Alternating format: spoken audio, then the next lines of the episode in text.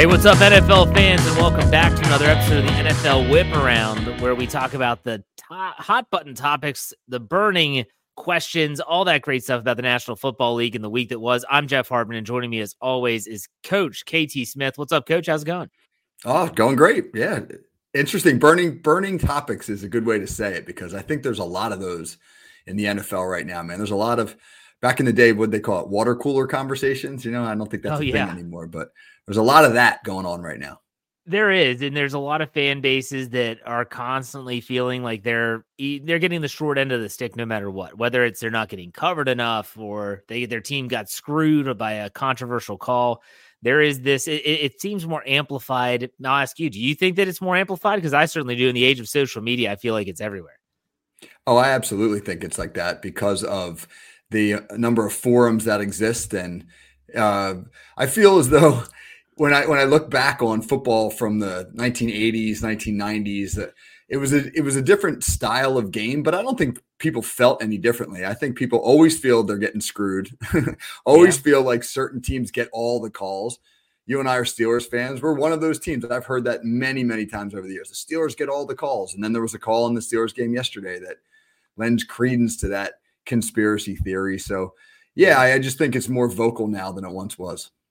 Well, I think too, that not only has the game changed, like the actual, the rules and the, the adaptations of those rules, but also the fact that back in the eighties and nineties, you didn't have a million different replay angles. You didn't have them being able to hyper focus on where the knee hit and whether the ball was loose. A lot of it was more just judgment calls, and you were like, ah, that didn't look like a fumble to me, but sometimes you never even saw a replay.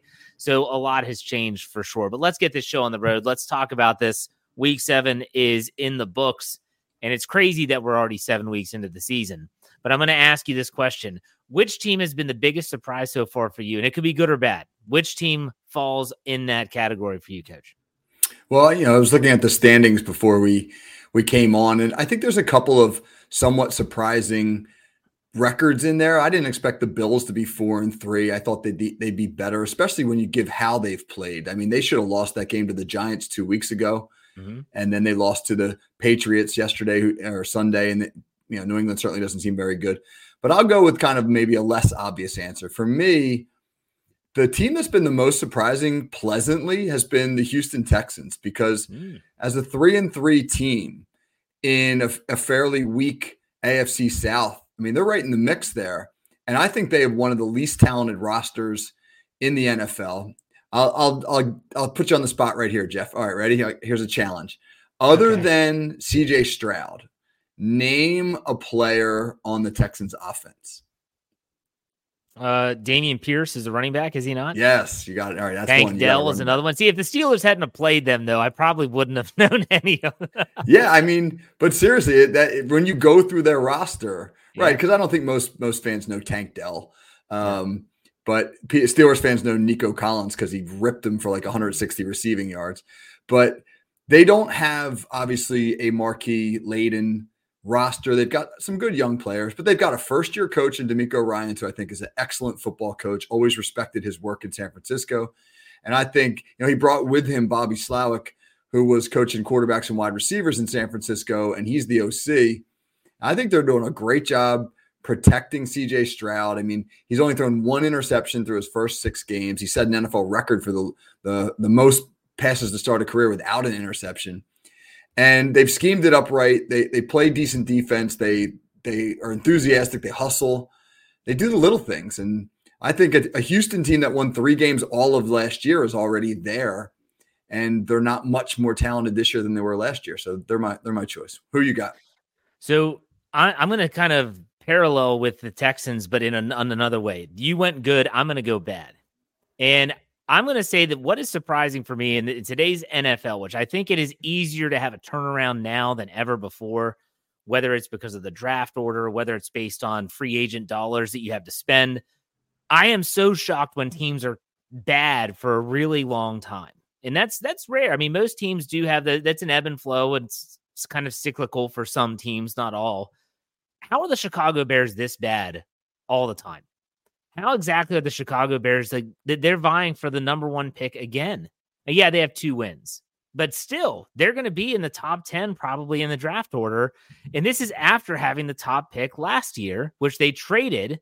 And yes, they got some draft picks. And it's just unbelievable how I find it surprising, which is the question. I find it surprising that a team like the Chicago Bears, a storied franchise like the Chicago Bears, is has been this bad for so long. I mean, what do you have to do? Go back to Rex Grossman, to when the Chicago Bears were actually a, a threat in the N F L? I can't think of another time since. Maybe Jay Cutler for a little bit. I don't know. But that's a surprise. I thought they were going to be a little bit better than this. A little bit. Not a lot, but a little bit. I think you probably all you need to know about the Bears is the Chase Claypool trade. The the their inability to diagnose and evaluate talent properly has really cost them. And I'm not saying they shouldn't have traded Clay, uh, traded for Chase Claypool. They needed receivers at the time, but what they gave up for him is just crazy. So when you when you're swinging and missing on, on your personnel evaluations consistently, you'll get bad fast. Yeah. And and that that's a surprise for me because, I mean, you know, they, they've gone through coaches, they've gone through general managers. You would think that at some point someone would stick, and it just doesn't seem to look like that, although they did come off a win, which we'll talk about that towards the end of the show. Let's go to the next topic, and that is one that I'm pretty passionate about right now, and that's officiating. The officiating is an ongoing story in the N F L. The one thing, though, it's not just, to me, it's not just inconsistent or it's not just bad. It's that they have a problem, and that's the N F L. And the problem is not like the health of the players or the safety of the players. We're getting to the point now where it is becoming a question of the integrity of the game. People are wondering if games are fixed or rigged. You know, I'll tell you a personal story. My father-in-law, who does not follow sports really at all. So he knows I'm a Steeler fan and I cover the team. And so I always want to talk about the football and N F L, and he'll just talk about random games and he'll say, oh, you know, it's all fixed anyways. And it used to drive me insane. Like, if Phil, it is not fixed. Like, please just stop that. Like, these are professional athletes. But I'll tell you what, the more I watch, the more like the, the tinfoil hat goes on my head. And it's like, gosh, some of these calls are just absurd. I mean, just absurd. The inconsistency of it, the almost borderline favoritism of some of those. I mean, we've talked about this on this show in past weeks. How many calls do the Kansas City Chiefs get almost weekly? And you then you see a, a call like on Sunday Night Football, the roughing the passer call on Jalen Hurts, where he got shoved to the ground. The guy didn't fall on him. He didn't hit him in the head. Did you see that play, Coach? Oh, yeah, I saw it. so it, it makes me nuts. I hate that. I, yeah, but I I don't blame the people that are skeptical and saying, you know, the, the joke is that it's a scripted, everything is a script, right? I'm not going that far, but don't think for a second that officiating, to me, isn't the biggest issue that the league should be dealing with. It's not grass versus turf. It's not concussions. The biggest issue they have right now is officiating. I can't stand how inconsistent it is. The rules are the rules, but it's the way they're being interpreted are just off the wall, mind-numbingly bad, in my opinion. Coach, what do you think? Well, I think two things. I think one, as far as favoritism goes, I don't know if it's geared towards teams so much as it is towards players. I think that there yeah, is a concerted effort to protect the marquee players, and Jalen Hurts qualifies. There for, for years, everybody knew you couldn't breathe on Tom Brady. The league was not going to let Tom Brady get hurt. And so just like in the N B A where you had you know, certain sets of rules for the stars and certain sets for the, for the young players. I think that that exists in the N F L, but I think what makes the N F L a bigger problem is the fact that, like you said, the, the game, the rules have changed. And as the athletes just get bigger, stronger, faster, the game gets harder to call, and they're trying on the fly to adjust the way that players have to play the game and fit that into a new set of parameters. And it's just really difficult for A, players to do it, and B, officials to interpret it. It's like, for example, Kareem Jackson got kicked out of the Denver Green Bay game yesterday. And I know that that was sort of a lifetime achievement award for him, that he's been flagged for several of these hits. But the hit in and of itself, to me, there's nothing wrong with it. You, you, you freeze frame that hit, and it's not a helmet-to-helmet shot. Uh, he he's his head's involved, but he's trying to lead with his shoulder. You can actually see his his arm is up, trying to like keep him from making contact first with the helmet. He's trying to do the thing they're asking players to do, but but the the receivers falling down is like catching the ball kind of as as he's sort of starting to go to the ground, and Jackson sort of lowering himself. And in the midst of all that, I, I don't know what he's supposed to do. And like, is he is he supposed to just touch the receiver at that point? Now that's not football anymore. Now we're talking about we're playing flag. So there's a that that's a huge problem. And the, the, I think the the spirit of the league is maybe headed in the right direction. Let's let's protect players and emphasize player safety. But the way they're going about it is terrible. And the last thing I'll say real quick is, how do they not have year-round refs? How do they not have full-time refs? How do they not have uh, a, a developmental league? And you, you, these guys should be reffing spring games. They should be reffing like the, the other leagues to get better at their craft. They got a bunch of old guys who are like part-time in a multi-billion dollar league. It's mind, mind-boggling to me. Do you know why some some officials didn't want to be full-time? Was because they made more money in their other job. Like That's some crazy. Of these guys were like lawyers, judges. They're making a ton of money, and they're like, "Yeah, I just do this on the side. Like it's just my side gig. I don't want to be full time. I don't want to do this full time. I just want to do it on the, as on the side." So that's one of the things. And by the way, that Broncos safety got suspended for four games. I don't yeah, know if you I, saw that yet. Yeah, suspended for four games. Yeah. So I, I go back to the Jalen Hurts roughing the passer call. I know you want to protect your your superstar players and all that stuff.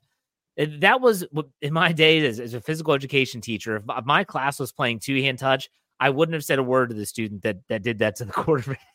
I agree. I agree. And, and the N F L yeah. flagged it, and I'm like, oh my gosh, this it gives me this horrible feeling. Like what I'm watching is not the game that I grew up watching and loving. You know, it's it's not that at all.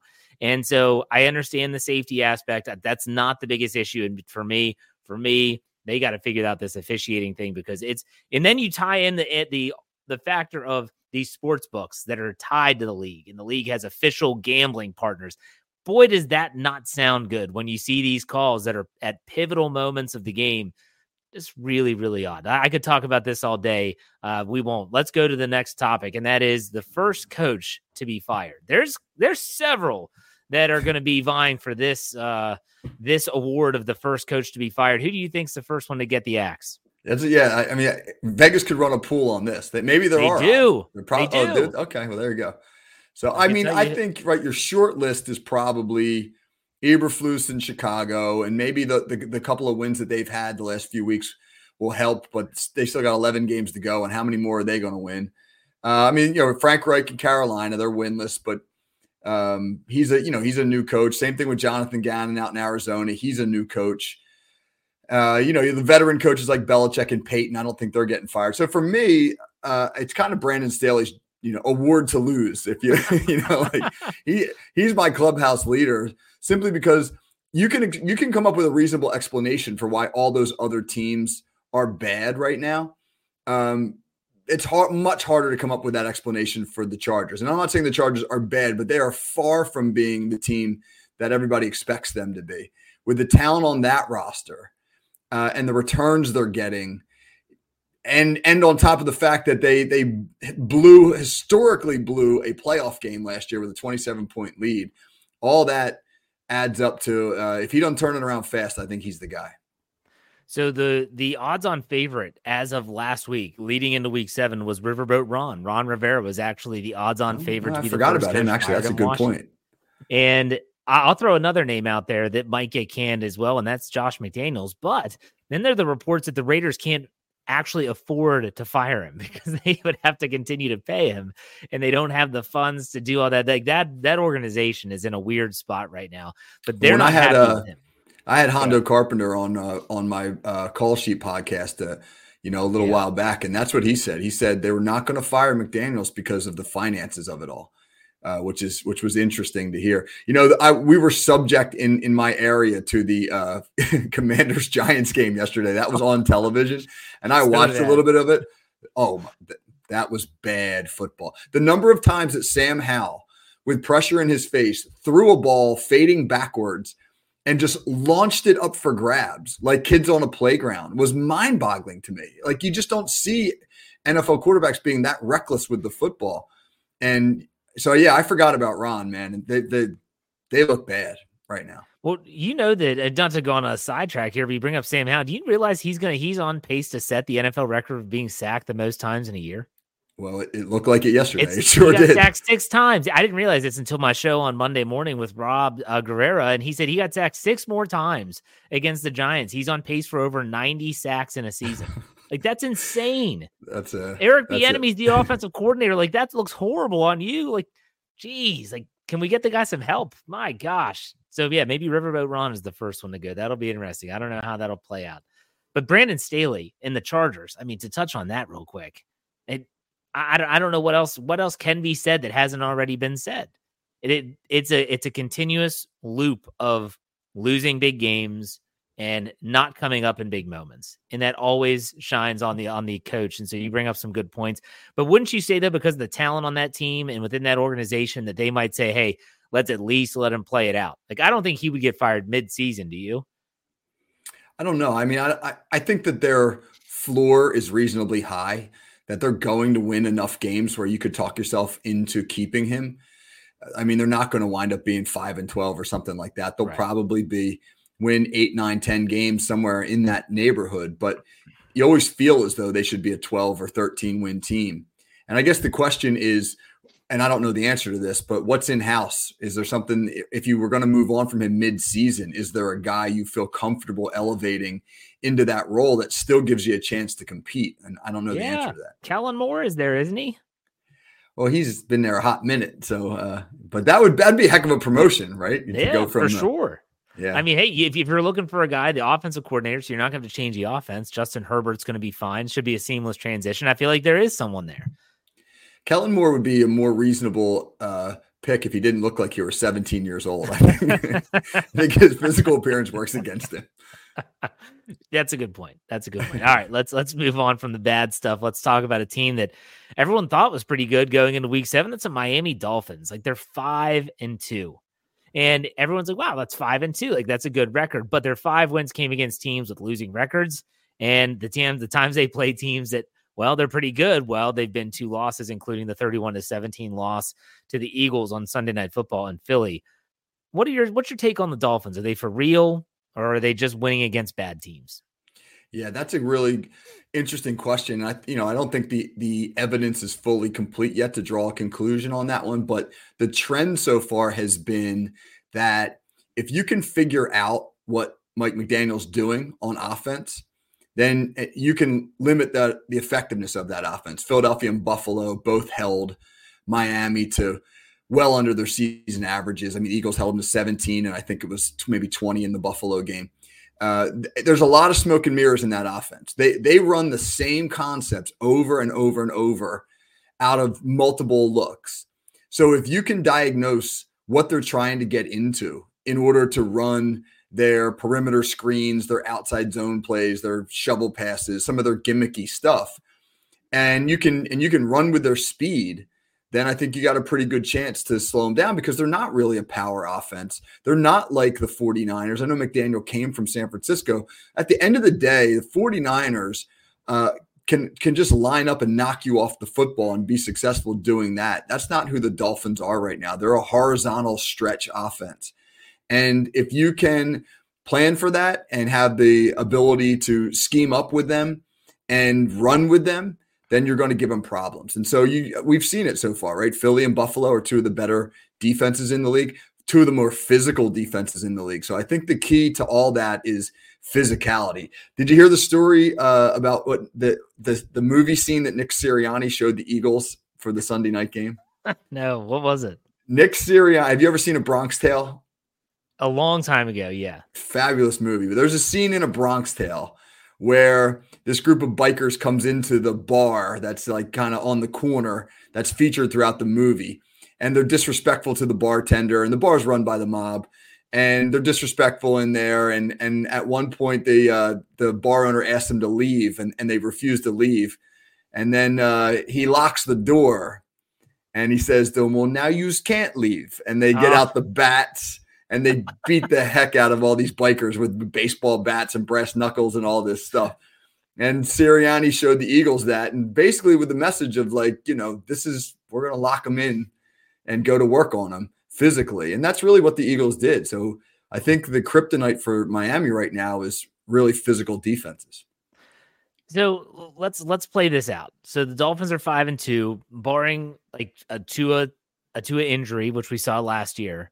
They're probably going to make the playoffs. You know, whether it's as the division winner or a wild card, they'll probably be in that playoff picture.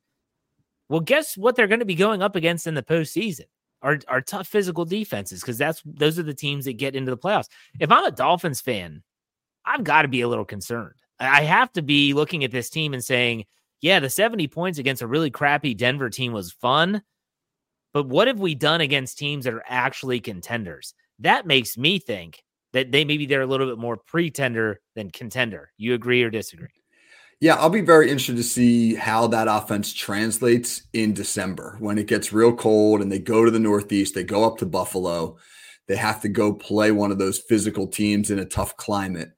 Uh, so I'm not sold yet either. I'm, I'm, you know, I'm waiting to okay. see what when, when they really face adversity, how they do. It's going to be interesting. The Miami Dolphins, they, they do things so unconventional. It's a little bit different, but hey, the, the Philadelphia Eagles, they put them in their place. So kudos to them, because I believe one of those touchdowns that Miami scored was a defensive touchdown, was it not? Yeah, pick six. Yep. So there you go. Offense didn't live up to it. All right, let's go to the next topic. Pittsburgh, New England, and Chicago. The league's three worst statistical offenses entering week seven, yet they combined to go three and oh and to average almost twenty-eight points per game among the three. What happened? How did those offenses finally wake up? Well, I think we could talk for days about Pittsburgh. Why don't we start with New England and Chicago? Yeah, so, I mean, New England and Chicago had kind of different recipes for success. Uh, the Bears rushed for almost one hundred eighty yards. I mean, that was that was a big part of it there, ground control. And they didn't really have explosive plays. Their longest play from scrimmage was was sixteen yards. And yet they they rushed for, you know, again, almost almost one hundred eighty, and they were at about three hundred fifty for the game. So that means they just grounded out, man, ball control, and, and which is great. They had a young quarterback uh, there who we're going to talk about in a minute, um, and they were able to protect him. He was only sacked one time, and and they ran the ball well, and that's the recipe to win when you got a young quarterback like that. And uh, New England was kind of the opposite, man. They created explosive plays. They had – They had four plays of thirty-plus yards or more. I mean, Mac Jones was like twenty-five out of thirty, which, I mean, who saw that coming? And uh, and they created the explosives, and that final drive where they where they go down the field and score late to get to get the win. I mean, they just were efficient. They just dinked and dunked the ball, and then when they had a chance to take a shot, they took a shot. So, a well-coached game. I think I think maybe a bit of an anomaly for that, for that team, you know, in, in those divisional games like New England, Buffalo, you just, you know, each other so well that uh, you know where the bodies are buried. So, I mean, I think that they, there's sure. an opportunity for New England to do better against a division rival than maybe some of the other teams in the league. What about Pittsburgh? I mean, what, what, what about Pittsburgh? I mean, they scored Clutch twenty-four Kenny, points. Clutch, Clutch Kenny. Kenny. If people want to make fun of that, but you can't, you can't deny it. The guy has, I think, five fourth quarter comeback, six game winning drives in eighteen career starts. Like, that's incredible. Yeah. I think it's insane. Yeah. Like, you cannot look at those numbers and say that's a flash in the pan. No, if anything, he is Clutch Kenny. The question is, is what about the first three quarters, Kenny? What the hell's going on there?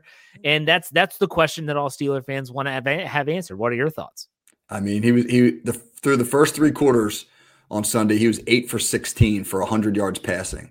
And in the fourth quarter alone, he went nine of nine for one hundred fifty some yards. So, I mean, how do you explain it? I, I don't know. I mean, he was a different guy. You looked at him in the fourth quarter and he was confident and he was standing in the pocket. The first series, on the second play of the game, he runs himself into a sack. Now, the Steelers blow a protection, but he could have really just slid in the pocket and kept his eyes down the field. He bails out of there and he ends up running into pressure and it's a sack.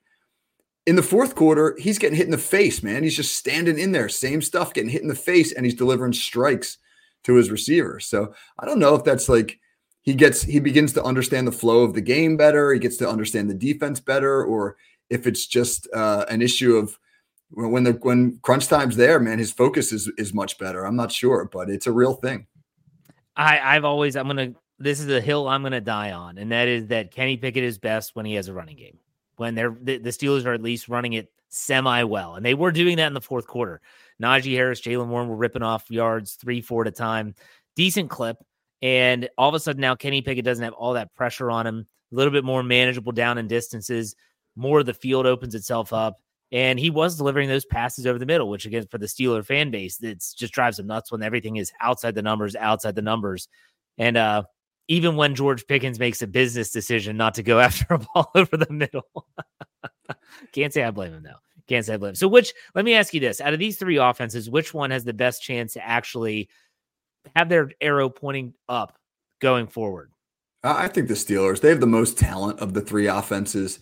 And last year, we saw it happen after the bye week. Pittsburgh kind of reinvented themselves a little bit, rediscovered their run game, and went seven and two down the stretch uh, with a formula. And they play good defense, and then the offense runs the ball efficiently, and and they lean on Pickett to make some big plays, predominantly in the second half. And that's a prove, been a proven recipe for success.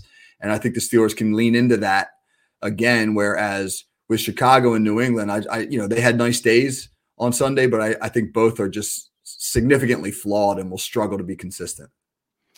Very good. All right, let's let's do our player profile. This one is on me this week because you've been doing all of them up until this point. This is uh, Tyson Bagent. Now, before we even talk about him, this is the rookie quarterback that started and won his first N F L start with the Chicago Bears.